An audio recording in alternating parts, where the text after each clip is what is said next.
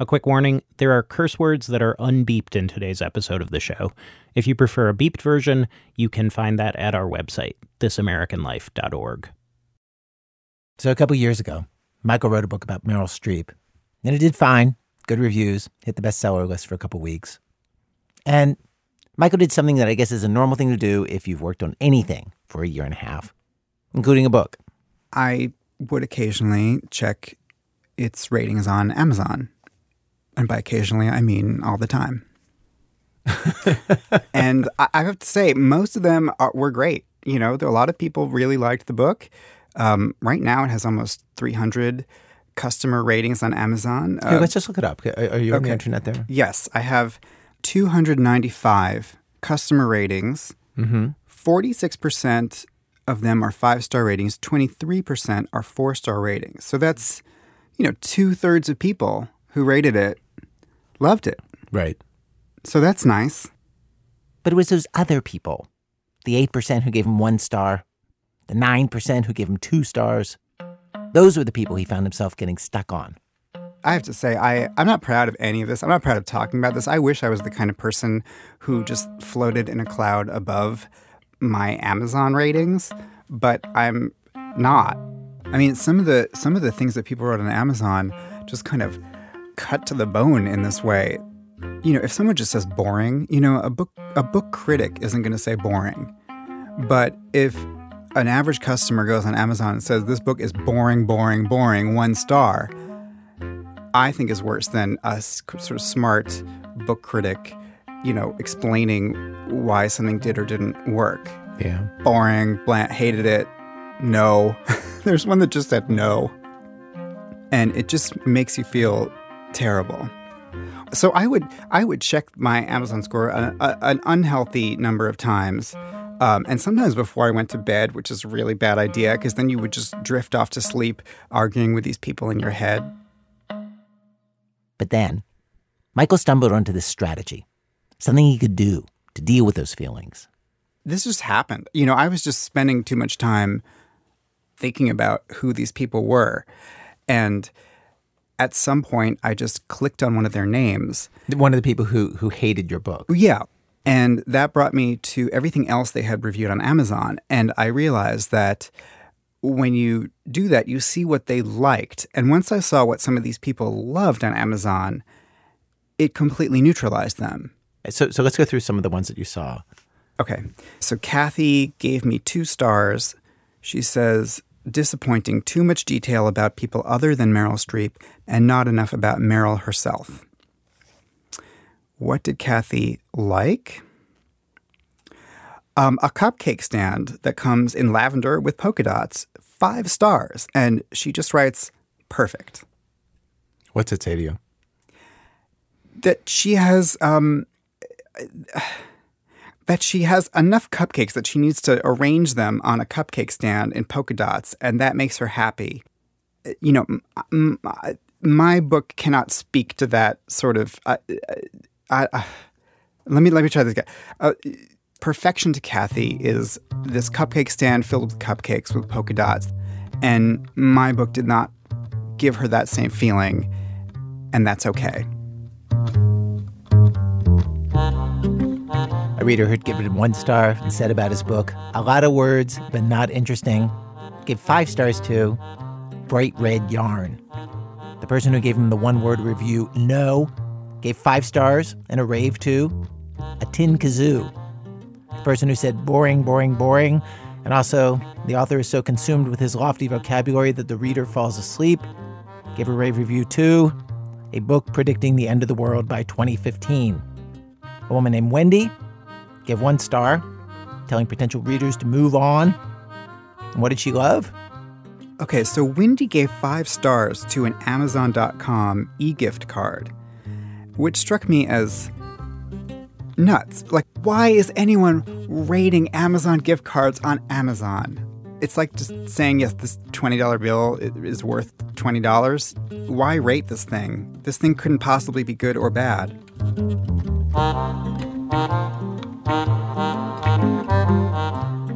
Have you done the flip side of this? Have you looked up the people who loved your book to see what else they loved? No, I don't want to know anything more about them. They're angels.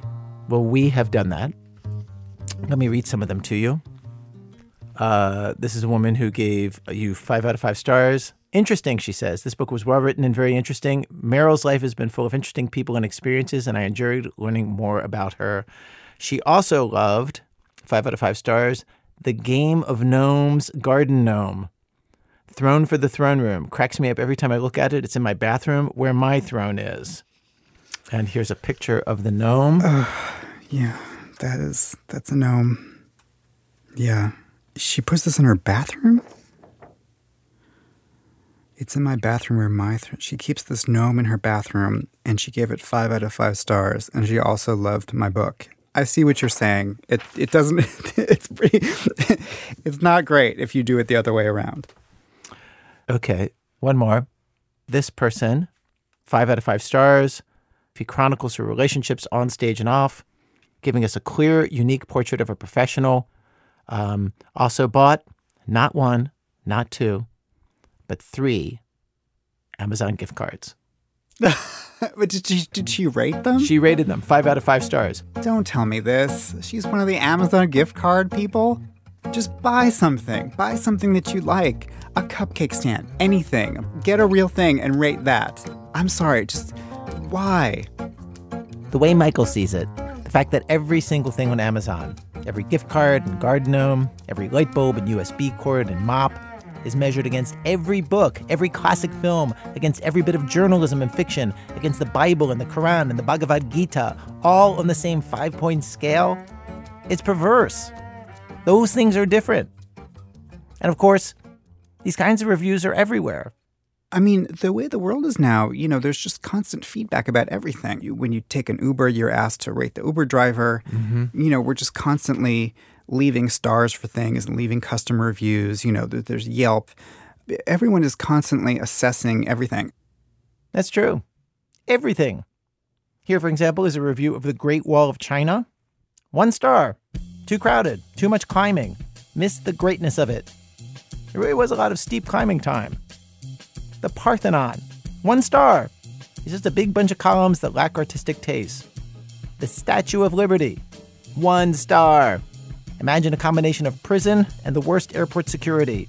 If you want to feel embarrassed to be an American, then you can find it here. The Auschwitz concentration camp in Poland. One star. Total disgrace. There are no places to rest and reflect in peace. Surely a site that witnessed one of the largest mass murders in history deserves some space for reflection. Falling apart and not well maintained. Well, from WBEZ Chicago, it is This American Life from Ira Glass. Today in our program, in this world where now everyone is a critic, we visit places where reviews really should not be happening, and the story of somebody who very much does not want to leave a review, and someone else with the guts to say no to all the reviewers and haters of the most hated and worst reviewed thing made this past year. Think you know what that is? Well, stay with us.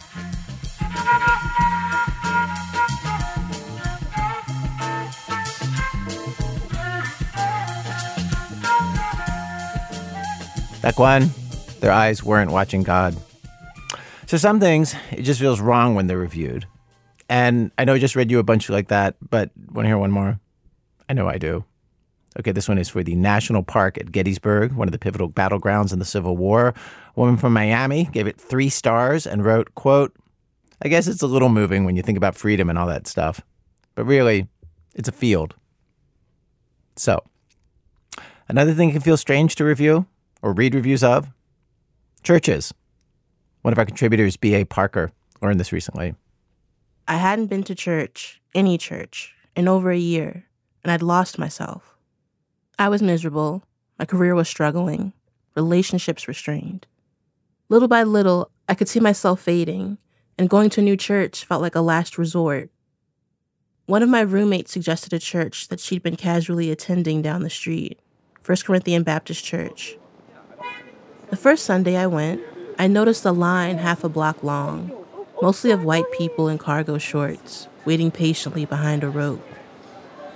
An older black man with church flyers in his hand could see I was confused. He waved me toward the front door and greeted me as if he were God's bouncer. It's a big place, an old movie theater, about 2,000 seats, marble floors, ushers, chandeliers. I walked down the crowded aisles and ended up sitting next to an elderly woman dressed in her Sunday best with this broad brimmed regal hat. She reminded me of my great aunt Louise. When I slid into the pew, she hugged me.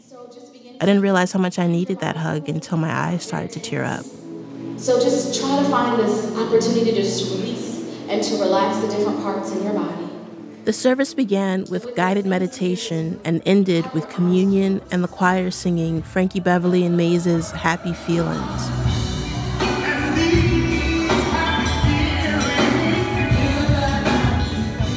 Seventies R&B with the blood of Christ. I thought, secular music, lots of young black people, a pastor in jeans. I'd found my home. There was only one problem. Above me, in the far back of the balcony, were tourists. The white people in line from outside, hundreds of them, snapping selfies and gawking, hovering like a gaggle of anthropologists, studying black Baptists in their natural habitat. Every expression of worship, every tear I shed, every hug I gave, every arm I outstretched to God, I felt like I was on display for them. I felt exposed. There were baptisms. Some of the devout being baptized had overcome great odds. One in particular got the Holy Spirit and sobbed in the pool. Something unnamed and sacred had led them to that moment, and all I could think about were the white people upstairs taking pictures of someone's life altering spiritual journey so they could share them over brunch. It was really messing with my worship.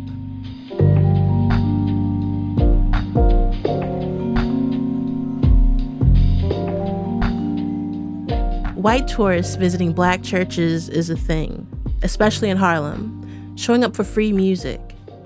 It was my first time hearing about it, but I'd never experienced it before. Sure, there were some white congregants sprinkled throughout downstairs, but they're members. For lack of a better phrase, they're invited to the cookout. The tourists in the balcony, they just want a song.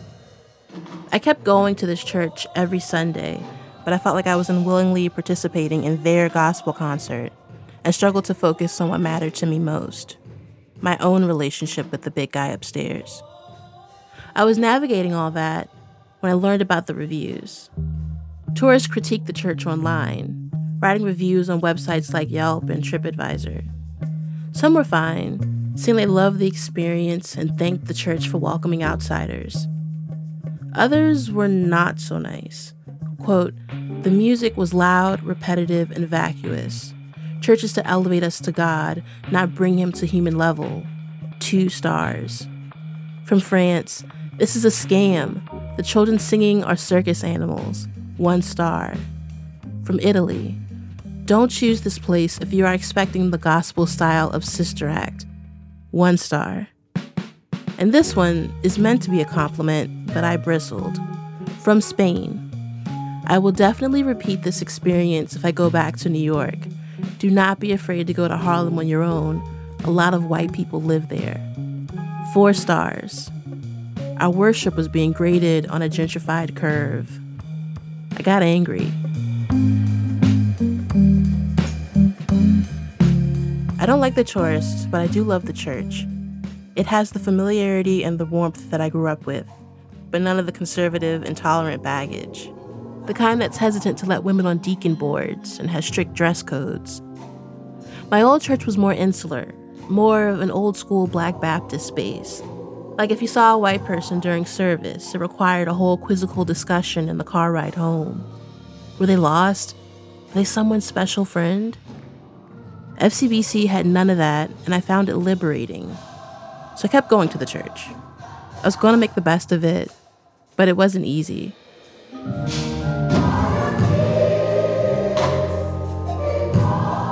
One recent Sunday at church, engrossed in a 15 minute rendition of The Blood Will Never Lose Its Power, I swayed to the song and meditatively mouthed the words with the choir over and over again.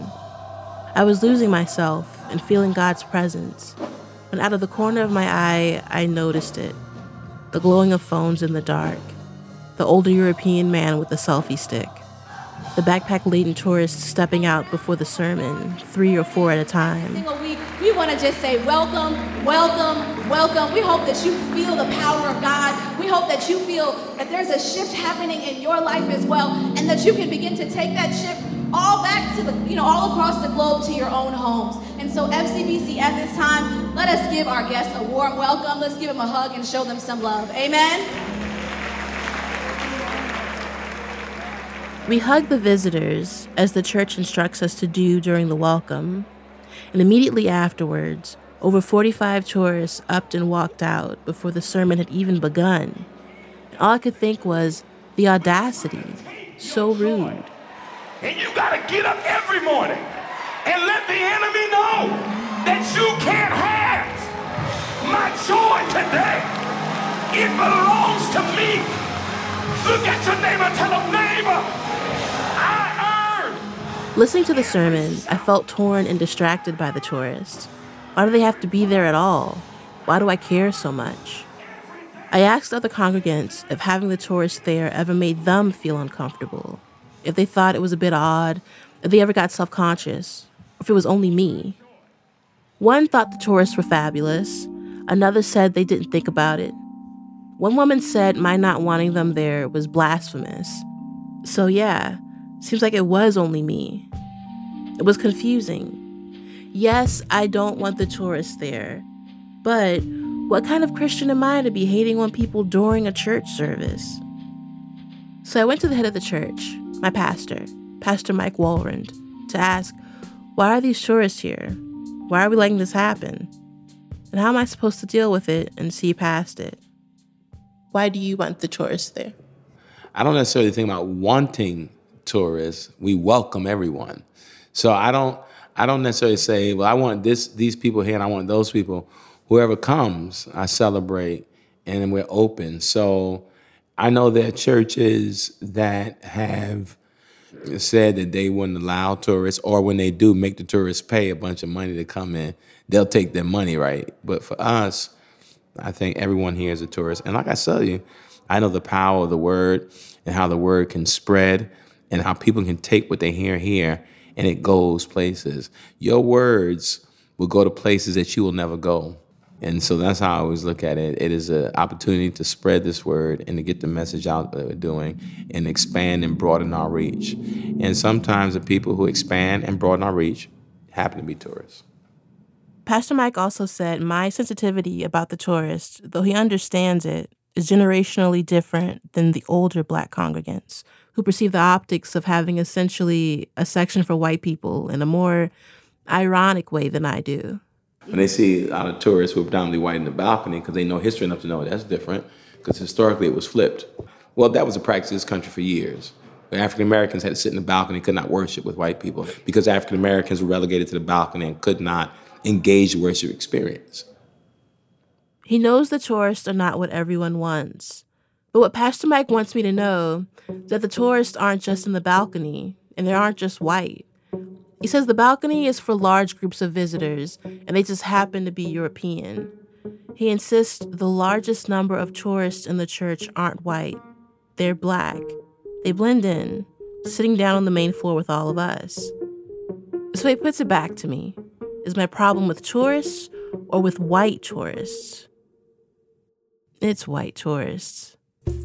He tells me, don't be prejudiced. It's wrong. And we start looking at people who enter our spaces of worship, and because they're strangers treating them, and because they're obviously strangers because of the racial dimension, then we undermine ourselves as followers of the teachings of Jesus and as people who call ourselves Christians. And I know that, but I can't stop feeling exposed. It looks the way it looks white people staring down on us praising God the optics are all wrong. I guess because I feel a certain protectiveness because of the shared experience that we have as Black people. I feel like protectiveness of like you. We are intoxicated by perceptions and image and optics, and optics communicate no substance. So the question is not what it appears, the question is, do I care? That's the deep question. And the answer is no. I can't be consumed with people's perceptions of our space because then I'll be trying to curtail what we do to, to respond to people's perceptions. Nah, that's not who we're called to be. I can't. So uh, the optics of it mean nothing to me. Pastor Mike knows what it looks like, making white people sit in a sectioned off area. He knows it's provocative. He's fine with it. It's not intended to be punishment. But that doesn't answer my question. How do I block them out when I worship? When I worship, I engage God. I could care if it was a one person or 2,000. I don't care who's present. It's about me. And that moment is a sacred space. I do it in the presence of others who are celebrating God. But that's a sacred moment for me. And my sacred moment cannot be intruded upon by anybody, tourists or not.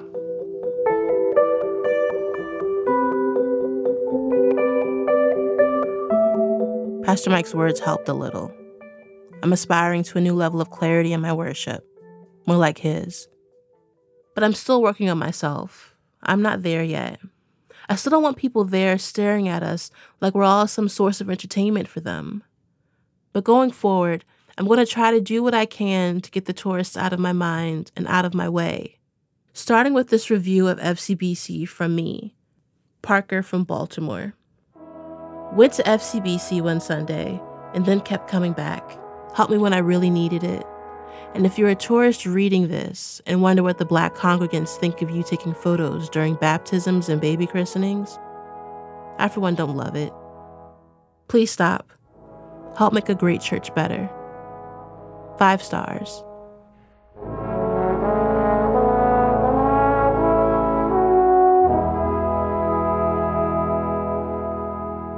B.A. Parker in New York. If you Google the First Corinthian Baptist Church, it'll take you to the website FCBCNYC, where there are videos of sermons and guest speakers and all sorts of other stuff. I think we are not going to give you their address. Somebody's watching you. God got his eyes on Somebody's watching you. See everything you do. Somebody's watching you. God sure got his eyes Somebody's watching you. See everything. Coming up, a story about somebody who is studiously trying not to give a review. I think it's not too much to say that his very freedom depends on that. That's in a minute from Chicago Public Radio when our program continues. This American Life, I'm Ira Glass. Today's program, Everyone's a Critic, Tales from a World Where Everything Gets Rated and Reviewed. We've arrived at Act Two of our show. Act Two, Mr. Chen goes to Wuhan. So this next story is about somebody who's studiously trying not to be a critic because of where he lives and what he's doing. His name is Chen Qiushi, and he lives in China. And he's been going around that country to the most controversial places, the places that are the most sensitive as far as the Chinese government is concerned, including the city at the center of the coronavirus epidemic. Chen shows up, looks around, gathers information, and posts videos online with the truth of what he's found, which is risky because China, of course, is an authoritarian country with a tight grip on information and total control over the media. The government's version of reality is what's reported in newspapers, on TV, and online. Inside China, it's hard to get foreign news sources, which is why, when Chen does all this, he tries very hard not to be a critic, not to venture an opinion. Reporter Jiayang Fan has been watching his videos with fascination for a while now. I've been writing about China for years. I'm from there, and I've never seen anyone like Chen. This guy wasn't a professional reporter or political activist, as far as I know. He was just a guy from the mainland who read about the Hong Kong protests in the state papers and wondered, is that the whole story? What's really happening? And went to see for himself. 我希望亲眼来见证这里发生的事情，亲耳来倾听当地人的心声。 In this video shot on the waterfront in Hong Kong, he's saying, I want to see with my naked eye what's happening on the ground. I want to bear witness to the stories of the people on the ground. Chen's a talented talker, a 30 something guy with very expressive eyebrows. He's running all over the city in a yellow press vest he bought after he saw online that reporters wore them at protests. He's a lawyer who is into public speaking. A couple years back, he was in a reality TV speech competition, kind of like The Voice, for nerds. That was his first brush with being a public person. His videos sort of feel like an extension of that speech competition. Instead of talking and explaining things on a stage, he's doing it out in the world. 大家好，我现在是在香港的天后地铁站附近，距离维多利亚公园已经只有几百米的距离了。 In Hong Kong, Chen's coverage is painstakingly neutral. He goes to a pro democracy protest and also to a pro Beijing rally. At both, he tries to estimate the crowd size and the age of the participants. He spends one video explaining subtle differences between factions of the movement. At no point does he hint at his own political stance.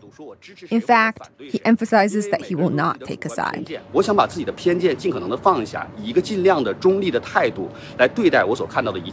He's saying, I will try my best to put my prejudice aside and stay neutral about what I see. This neutrality thing is important because across China, most people support or at least go along with the party. They're skeptical of people who defy the government. Those people are seen as troublemakers and dissidents. They're regarded with suspicion and their ideas are easily dismissed. Chen didn't want to be dismissed. But what's more, he didn't act like a dissident. He quotes a state newspaper as inspiration for his trip and declares his loyalty to China. Watching him, he seemed genuinely curious about the things he was witnessing and completely sincere.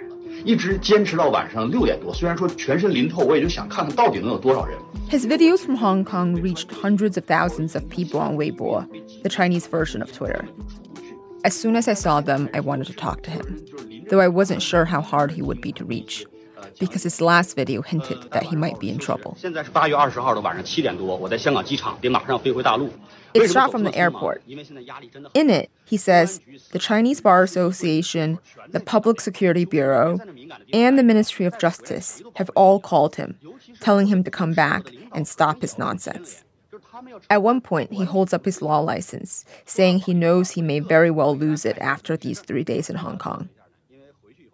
Once he got home, all his social media accounts were deleted, and his videos were purged from the Chinese internet. But he wasn't hard to reach. When I got his number, I picked up right away. He was a little flustered. He explained he was in the middle of a family situation. His mom found out about his reporting adventure from a cousin's classmate, freaked out, and traveled hundreds of miles to his doorstep and moved in with him. He was funny about it. 这这我们在一起生活了二十多天，我也有点尴尬。现在去哪儿他都他都要跟着。 We've been living together for over 20 days, and it's been kind of awkward. Uh, she follows me wherever I go.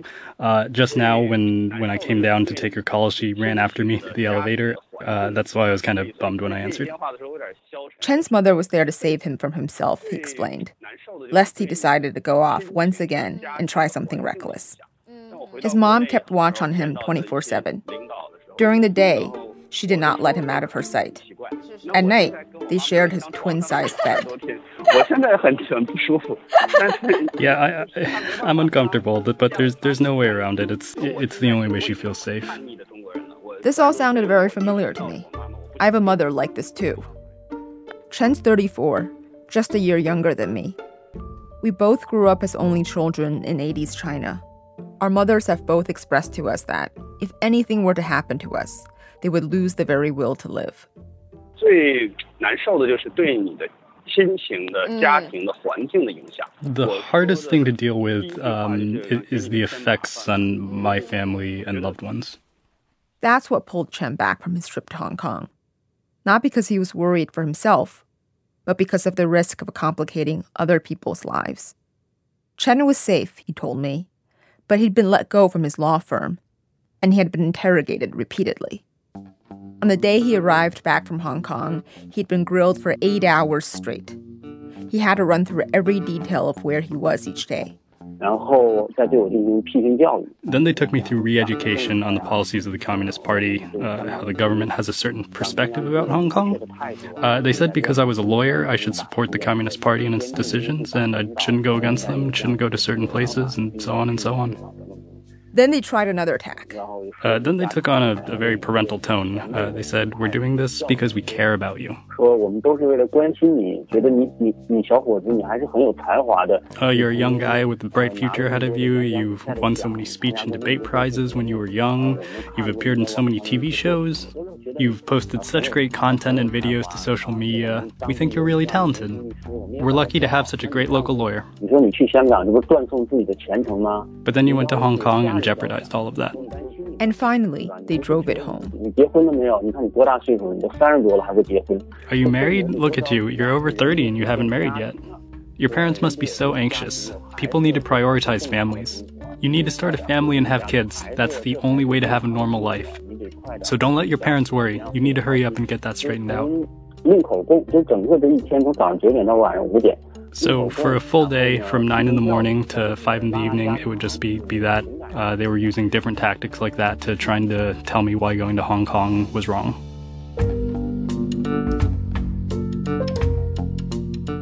But Chen wasn't that troubled by the questioning. He'd been scrupulously neutral when he was in Hong Kong, and he believed that would protect him, and things would not get worse than this.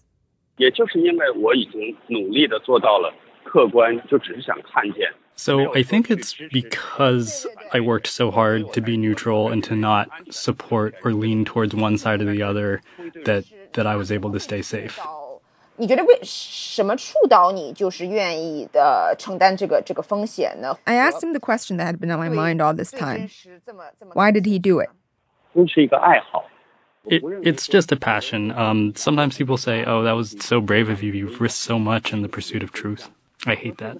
This has nothing to do with bravery. It's it's just a hobby. I mean, you have guys out there who like watches. You have guys who like to fix up their cars. People who like to hike or to ski. Uh, this is my hobby. My hobby is engaging with and pursuing the, the news. It's just something I'm interested in. Mm. Mm. I can almost see him shrugging on the other side of the line. Chen sees himself as a curious guy collecting facts. He's not out to issue any kind of review. He's not trying to provoke or antagonize. The way he talks about his videos, it's like they're an intellectual exercise more than anything else.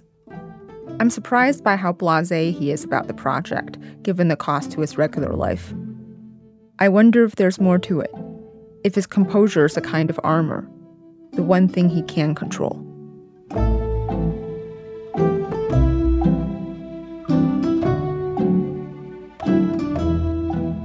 你好，我是陈秋实。现在是一月二十四号大年三十儿晚上十点多，我在武汉汉口的火车站。 A few months later, in late January, I do a double take when I see a video that Chen posts from the train station in Wuhan. It's the city at the center of the coronavirus epidemic. Apparently, he had grabbed his selfie stick and hopped on the last train in as the government put the city on lockdown. It's startling that he's there because access to the city has been severely restricted and heavily enforced. There are very few news sources on the ground at this time. No one dares to go outside, and many shops are closed.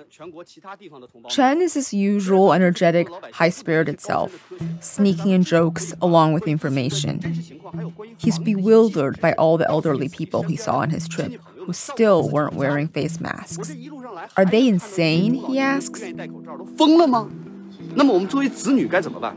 我们就得把他们平时逼我们结婚那个劲头拿出来，去逼他们把口罩戴上。 As their kids, we should force them to put on masks with the same energy they exude when pushing us to get married, he says. I watched the video on YouTube, where Chen now has a channel and almost half a million followers. It's a website that's banned in China. you can only access it if you hop the firewall, which many people do. Some of them take his videos and spread them on Chinese social media.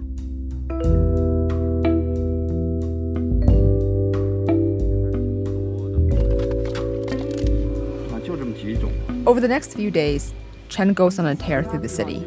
He reports from the market where a number of early cases surfaced, from a grocery store, from a funeral parlor, from the construction site for a hospital that's being built almost overnight. Outside a hospital one night, after hearing that the virus might be transmittable through the eyes, he films a video wearing a comically ill fitting pair of swim goggles. There's a video shot from the front seat of a car where he's chatting with the four people piled in with him, asking if they have enough food stocked up at home. 所以现在家里边囤的那个粮食啥的，吃的东西还够用吗？这够够。我家里囤了有半年。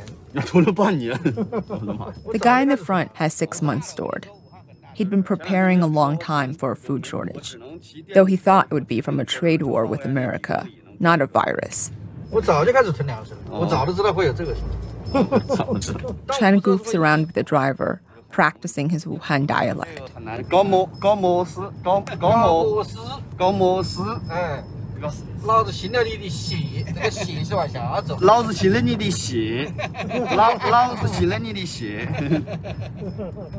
But he also spends time doing long interviews with locals, drawing out intimate details of people's lives and their honest appraisals of the ongoing crisis. One night, Chen hosts a live stream interview with a middle aged man who goes by the pseudonym Aming. Aming's father had recently died. He tells Chen that his father had gone to the hospital for a routine physical in early January. He was in his 70s and healthy. He couldn't have known then that the hospital was also seeing patients infected with the mysterious pneumonia. Soon after, his father developed a fever that wouldn't go away. Ah Aming details the frantic search for treatment in the final weeks of his father's life. How, because there wasn't adequate equipment at the hospital, he had to spend a whole night pressing his father's leaky oxygen mask in place. He talks about the time a sudden lockdown at the hospital separated panicked family members from their loved ones for 48 hours. It's difficult to listen to Aming describe his father's last day. 我是活活的看着他的心率从一百二到零，嗯，我是牵着他的手，我就这样看着他从一百二的到零。 I saw with my own eyes as his heart rate dropped from 120 to zero. I held his hand and saw this happen. It was painful.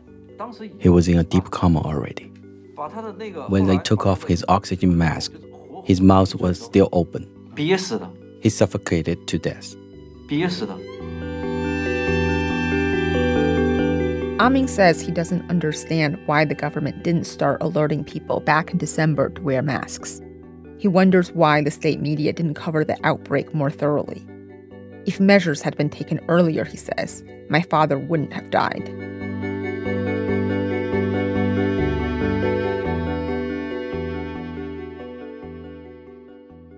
A few days into Chen's trip, his own parents sent him a video. They're sitting on a couch, looking like they're trying very hard not to mess up the complicated process of FaceTiming their son. 秋实好，我和你老妈听说你去武汉了。 We heard you went to Wuhan, he says. Apparently, Chen has yet again failed to inform his parents he was going on a reporting trip. 你提前也不告诉我们一声。 His dad gruffly chides him, then tells him to do a good job and not to make trouble while he's there. His mom peers into the frame. 我和你爸支持你啊，我们两个都支持你。 We support you, she says. But be safe, okay? 但是你一定要注意安全啊，各方面的安全都要注意啊，等着你。 Chen continues making videos for the next few days, and they're pretty grim. He posts one from inside a hospital, covertly filmed while pretending to call someone. The patients and their family members are bundled up in heavy winter coats and blankets. Almost everyone is attached to IV tubes and oxygen bottles. As his camera darts unsteadily through the room, there's a suffocating claustrophobia. In another video, Chen comes across an elderly patient in his wheelchair, gray, limp, unmoving. A relative leans on the chair, holding his body up. As he films, Chen realizes the patient is dead.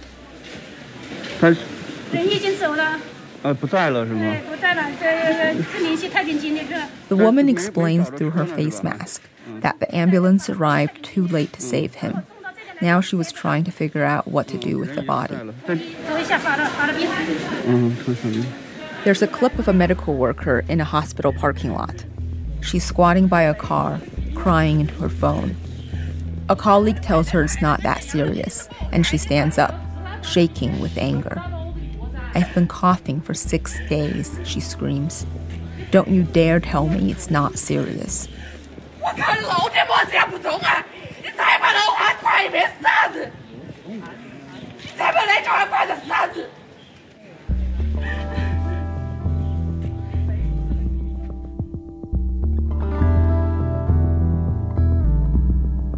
For nearly a week, Chen has been posting videos from a city teetering on the edge of a breakdown. For nearly a week, He has watched from the sideline, observing, listening, studiously reserving judgment.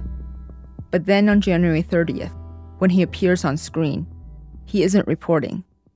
Instead, 大家好，我是陈秋实，现在是一月三十号中 he's 午 alone, 十一点多。 hunched on a bed, wearing a tank top with what looks like a bedsheet wrapped around his shoulders. His face is pale, and his hair is uncombed. It's a 27 minute video, much longer than his regular ones. He plays several recap clips, talks about what he's seen, but he isn't his usual charismatic self. Something's off, when he's talking about the shortage of virus test kits, he seethes with contempt.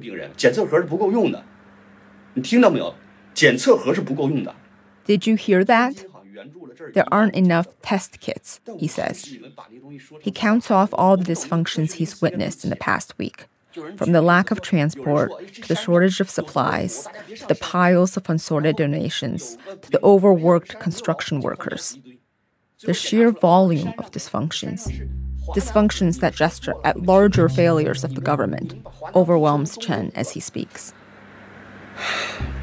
A jittery energy courses through him. He keeps trying to reset, to will himself back into a state of collected calm. But it's not working. 再往下说。 Okay, let's keep going. 抱歉，抱歉，我现在思路有点乱，因为我现在开始，我开始害怕了。 Sorry, my thoughts are really disorganized because I'm starting to feel afraid. Uh, like, I'm genuinely starting to feel afraid. The Ministry of Justice is after him, calling him, he tells us. The police, too. They've been questioning his parents. Suddenly, the video takes a turn. The terror in his eyes hardens into something like rage. 我是害怕， I am scared. 我前面是病毒，我后边是中国的法律和行政力量。 In front of me is the virus. Behind me is the power of China's law enforcement. But I will persevere. As long as I am still alive, I'm going to keep reporting. I'm going to tell people what I see and what I hear. The last minute of the video feels like it's happening in slow motion. Chen's face, which is small and delicate, grows red, swollen, and crazed. They're excruciating seconds when his eyes fill up as he speaks through clenched teeth. I'll just say it harshly. Fuck you. I'm not even afraid of dying. Do you think I'm afraid of you, Chinese Communist Party? As the video ends, I realize I've stopped breathing. Chen's gone way past the line that he fought so hard not to cross. For as long as I'd known him, being a respectable journalist, the kind he aspired to be, meant gathering facts without taking a side. But here in Wuhan, the facts must have added up to a reality so horrifying that a judgment was demanded. The next day, Chen posts a video apologizing for losing his cool. He goes back to reporter mode, standing outside the apartment of a family whose mother had died that morning, to see how long it takes for the funeral home car to come. He's there for an hour. It never comes.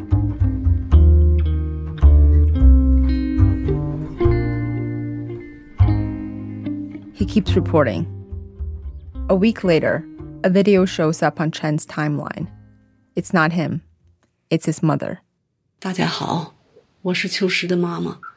she looks tired, and strands of her permed hair have fallen out of a loose ponytail. Her message is short Chen has gone missing.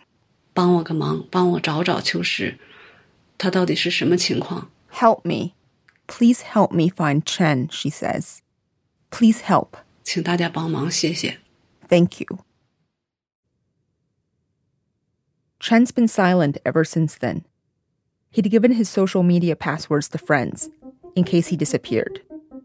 One friend says that the police told his parents he'd been put in a medical quarantine. But people in quarantine are usually allowed to keep their phones and to stay in touch with people outside. No one's heard from Chen. It's been 22 days. Chen, who tried so strenuously to avoid becoming a political dissident, is now being treated like one. Of everything that's happened to him, I suspect what would pain Chen the most is the sight of his mother, looking exhausted and afraid on video, pleading for his return.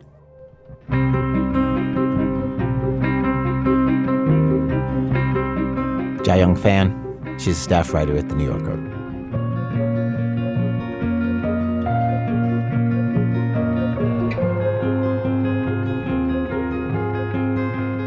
Act three, must love cats. In a way, it was comforting that in these dark and divisive times, there was one thing that a fractured America could agree on this past year the movie Cats, based on the Andrew Lloyd Webber musical. And what everybody agreed was that it was trash. Variety called it, quote, a half digested hairball of a movie. Collider said it, quote, always feels like it's two seconds away from turning into a furry orgy in a dumpster. But one of the producers on our program, Lena Misitzis, found one of the very few people who felt differently than every living reviewer everywhere. Somebody who loved the film, which actually kind of became a problem in her house. Here's Lena. One of the many problems with cats, it doesn't really have a plot. But to EJ Dixon, it all makes perfect sense. A bunch of cats known as Jellicle cats are auditioning to be the cat selected in sort of this like cultic ritual um, to ascend to the Heaviside layer and be reborn. And so the show is just cats auditioning one after the other to be the one selected. They audition to die, um, is basically what they do.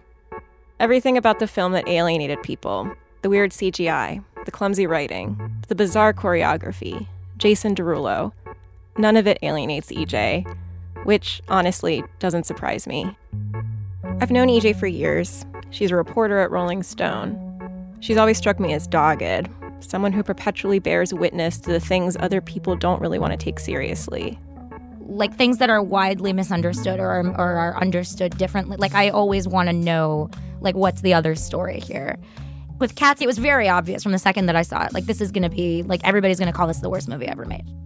But it's also just this very earnest this this sort of very simple earnest story about the importance of inclusion. Right. The cats learn a lesson about inclusion. Left that out. Do you think you're being a contrarian? No. I'm telling you. It's the same reason why I like musicals in general because it's a way for me to sort of access the parts of myself that aren't sort of like coded in cynicism and uh, aren't automatically like skeptical of everything and questioning everything. Like um it's just it's one of the ways that I can sort of experience the most earnest parts of myself, I guess.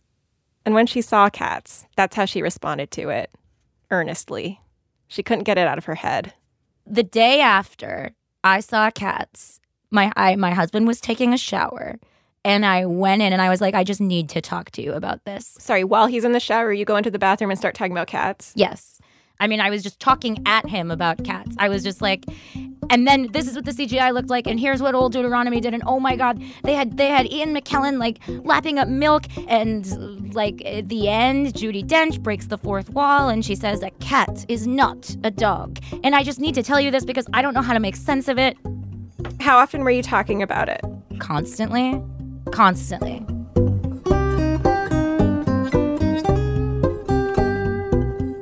How often was she talking about it? Every day. Like, a, a lot of the time. This is EJ's husband, Alex. He looks like Greg Kinnear in the movies where Greg Kinnear is the good guy. Also, he looks really tired, but he's kind. Maybe after the first day or two, it just like it became clear that this was a new obsession and it was here to stay. And how did that make you feel? Um sorry for myself. What are the kinds of things that she talks to you about when she talks about this movie? Things about the producers that I can't even remember, like how much money Andrew Lloyd Webber made and how much more wealthy he is than Paul McCartney, which kind of astounded me. Is this the kind of thing where like you immediately knew you didn't care about any of this? Yeah. Yeah. but was there a period of time where you were humoring her? Oh, for sure. I would definitely try to change the topic, play any other music that I could think of. Play other music because EJ started playing the film's soundtrack for the only other member of the family. their son Solomon, a three year old. And Solomon?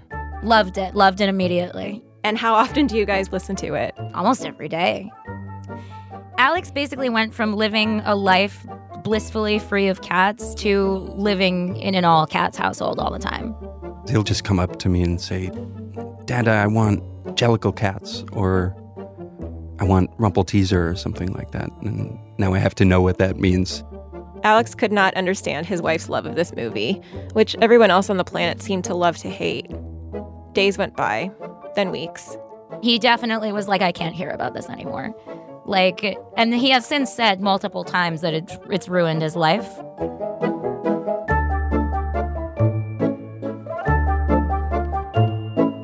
If Alex didn't want to talk about cats anymore, EJ wanted to be a good partner. So she went somewhere else. She announced the new plan in a tweet. Quote, My husband couldn't listen to me talking about it anymore, so I'm doing a podcast about the movie musical Cats. It's called Podcats. Are you blind when you're born? Can you see in the dark? Would you look She at a co hosts it with her friend Dan. Can you say of your bite that it's worse than your bark? If you were and you are, you're the target audience for podcasts.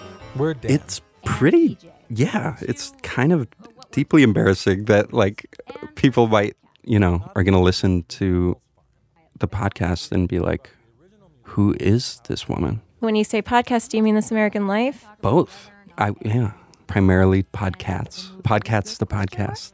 We're also going to answer all of your burning questions about cats, including but not limited to What's a jellicle cat? What's a jellicle cat? Cats, cats, cats, cats, cats, cats, cats, cats. Cats. Is it true that you told EJ that cats is ruining your life? I've probably said that. Like, like we get so little time to ourselves now. Like we have a three-year-old, and we both work crazy hours. Like this is the way that you choose to spend your free time, like by going to see cats and and making a podcast about it. Like, how can you make that your free time? So Alex doesn't want to talk to his wife about this thing that she loves, which I get. Except for one thing. He's passing all of this judgment, but he's never actually seen the movie. So I set it up for all three of us to go see Cats at the one theater within 234 miles that's still playing it. Are you excited? Let's do this. We get to the theater just after nine and take three seats in the back. EJ and Alex next to each other. I'm next to Alex. I figured the theater would be empty. It wasn't. All three of us take turns remarking on the surprisingly good turnout, which, including us, totals nine. There are definitely more people than I thought there would be. In front of us are four teenagers slouched in their seats. They're laughing throughout the previews, which makes me think they're probably stoned. EJ notices them too. People are not here for the right reason. The film opens with a burlap sack tossed in an alleyway, which obviously is full of alley cats. Dozens of them circle the disposed sack, hissing, also doing pirouettes. And just to be clear, by cats, I mean human adults with fur digitally attached to their skin. No. One of them rips open the still moving bag, allowing whatever's inside of it to break free. And what it is inside of this bag? Also a cat. Oh no, look what the cat oh. dragged in. Stop! And you can't pretend the ball on an empty stomach. Look, I'm not going to pretend Cats isn't a train wreck. Alex covers his mouth with his hand, like he's hiding his abject horror. But then, about 15 minutes into the movie, when Rebel Wilson starts singing and dancing with a parade of cockroaches, I realize something. EJ and Alex are on a really good date. For most of the movie, they hold hands. Alex kisses EJ's palm three times, which coincides with the number of times she calls something the best part of the movie. This is the best part. This is the best song. This is the best part. I think what makes this a good date has nothing to do with what they're doing, but instead with the fact that they're doing it together. When Judi Dench's old Deuteronomy shows up, who, by the way, is for some reason wearing a fur coat atop her literal coat of fur, Alex hums along with the rest of the cats who are there to welcome her. Because, of course, he knows the music. It's been playing in his house nonstop for months.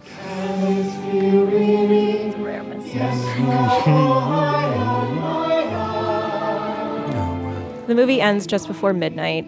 EJ says they need to get home, back to their son and sitter. We split a cab, and I ask Alex how he liked this movie that, to quote him, has ruined his life. I liked it a lot more than I thought I would, actually. And why? I liked, what's his name, EJ? The um, Railway Cat. Skimbleshanks. Skimble Shanks. Skimbleshanks killed it. So something you told me before we went in is that part of you really does think that um, EJ's kind of just being contrarian and liking this movie. And I'm wondering if you still feel that way. Do you still feel that way? No, I, I don't. I don't feel that way. I think I, I kind of have an understanding.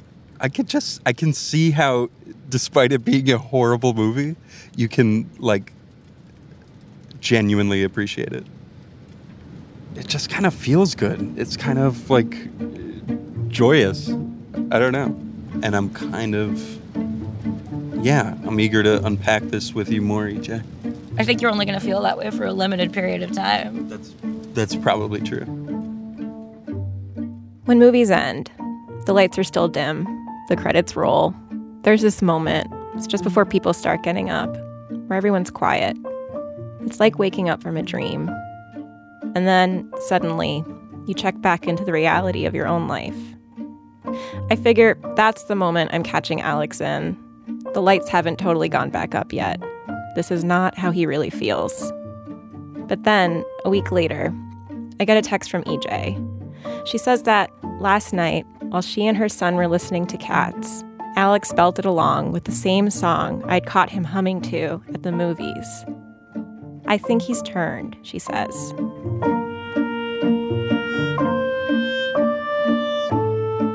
Lena Misitzis is one of the producers of our show.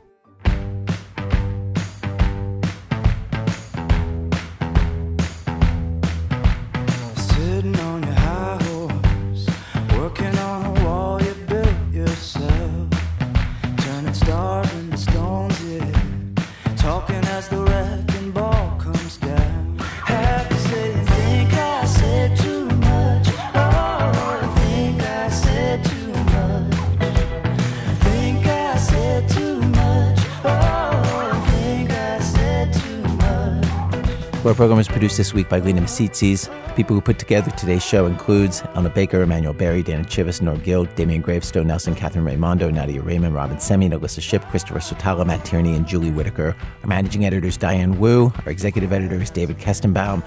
Special thanks today to Emily Liu, Young Joe, Robert Du, John Leslie Morton, and Heaven Burhani. Our show began with Michael Schulman. The book that he wrote about Meryl Streep is called Her Again. If you buy it on Amazon, don't forget to write a review. Our website, thisamericanlife.org, where you can listen to our archive of nearly 700 shows for absolutely free. This American Life is delivered to public radio stations by PRX, the Public Radio Exchange. Thanks as always to our program's co founder, Mr. Torey Malatia. You know, whenever he comes to New York City, there's only one deli that he wants to go to for corned beef. Cats, cats, cats, cats, cats, cats, cats, cats. I'll have what he's having. I'm Ira Glass. Back next week with more stories of this American life.